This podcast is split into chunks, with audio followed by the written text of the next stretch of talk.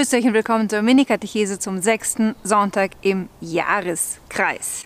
Vor dem Menschen liegen Leben und Tod. Was er will, wird ihm gegeben. Das ist ein Zitat aus dem Buch Jesus Sirach, der wiederum das Buch Deuteronomium zitiert. Und das hören wir an diesem Sonntag in der ersten Lesung.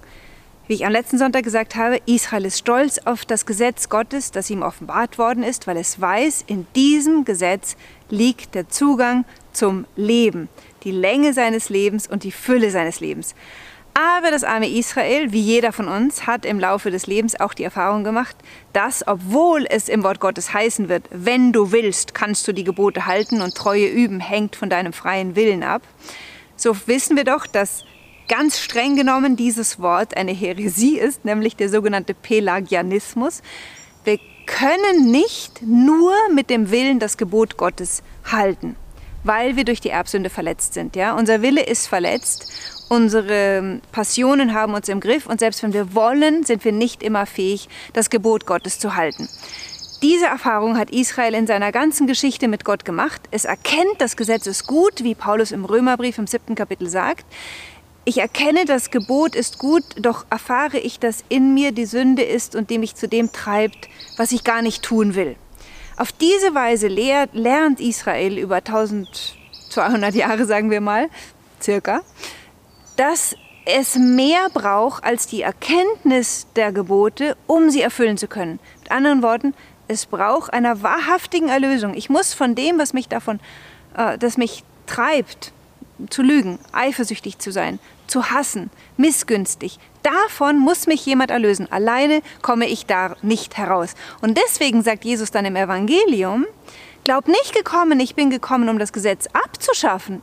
Überhaupt gar nicht. Ich bin nicht gekommen, um das Gesetz des Mose abzuschaffen. Ich bin gekommen, um es zu erfüllen. Das ist ein ganz wichtiger Punkt, denn viele Menschen glauben, und das kommt leider von Luther her, dass Jesus etwas gegen das Gesetz gehabt hätte und jetzt nun ein reines Reich der Gnade verkündet. Das stimmt nicht. Die Gnade, die Jesus verkündet, wird uns gegeben, um uns zu befähigen, das Wort Gottes zu befolgen. Das ist die Erlösung. Er gibt uns die Energie, wie die Orthodoxen sagen würden, die geistliche Energie, um innerlich unser Herz zu äh, fein abzustimmen mit dem Gebot Gottes, sodass die Erfüllung der Gebotes zum Habitus wird, was auch Tugend bedeutet, und ähm, wir aus dieser göttlichen Energie heraus befähigt werden, immer, immer, immer mehr, nicht eifersüchtig zu sein, nicht zu hassen, nicht die Frau des Nächsten lüstern anzuschauen, etc., etc. Also alle diese Dinge, die Jesus jetzt im Gebot äh, aufzählt.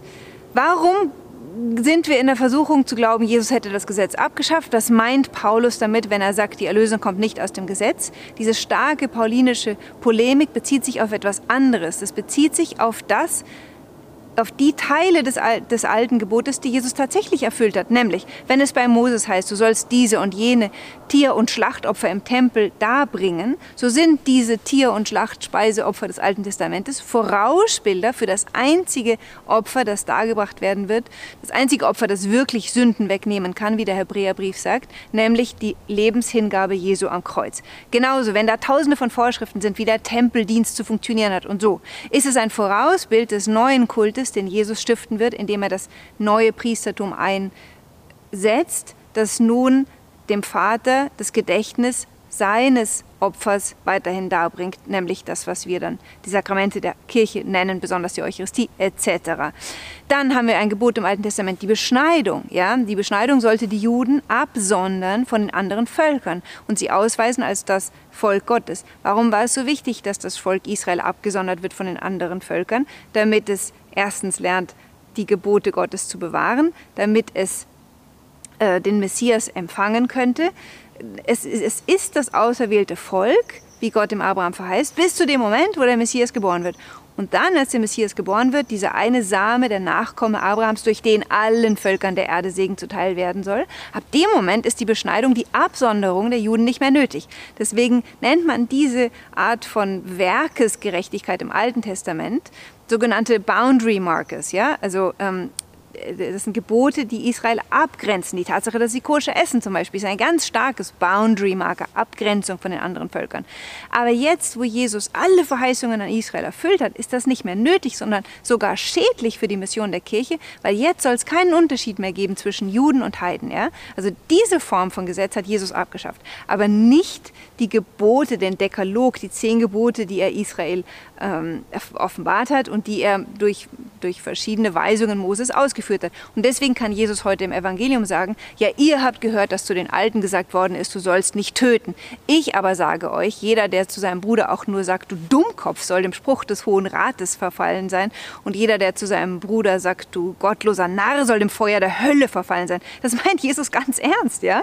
Wir sind genauso gerufen, nicht zu töten. Nur, dass jetzt töten nicht mehr nur nicht bedeutet, dem anderen nicht die Machete zwischen die Rippen zu stecken, sondern sogar bedeutet zu lernen, in meinem Herzen jeden Menschen bedingungslos zu lieben, sogar den Feind. Deswegen wird er sagen, wenn du deinen Feind liebst, was tust du da, äh, hast, was tust du damit Besonderes, das tun auch die Heiden. Nein, du als Christ sollst leben, wie Christus gelebt hat und mit der Gnade, die er dir am Kreuz erworben hat, mit seiner Gnade, nicht aus der eigenen Kraft, deine Feinde lieben. Du sollst dich mit allen versöhnen. Deswegen sollst du, wenn du in die heilige Messe gehst und dir einfällt, dass du noch mit irgendjemand auf dieser Welt eine Rechnung offen hast, geh erst und begleiche diese Rechnung.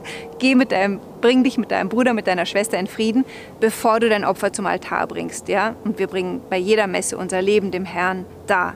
Mit anderen Worten, geh nicht zur Kommunion, solange du noch Unversöhnlichkeit in deinem Herzen hast. Das muss zuerst geregelt werden. Dann sagt Jesus, ihr habt zu den, gehört, dass zu den Alten gesagt worden ist, du sollst nicht die Ehe brechen. Ich aber sage euch, wer, seine, die, wer eine andere Frau nur lüstern anschaut, hat in seinem Herzen schon Ehebruch begangen. Also ihr merkt, es geht Jesu neues Gesetz, verschärft die Tora noch bis hin auf unser innerstes Herz. So, das ist natürlich komplett aktuell, weil wir im Augenblick Diskussionen in der Kirche haben, wo wir sagen, okay, also das Gebot Gottes ist so schwer zu leben.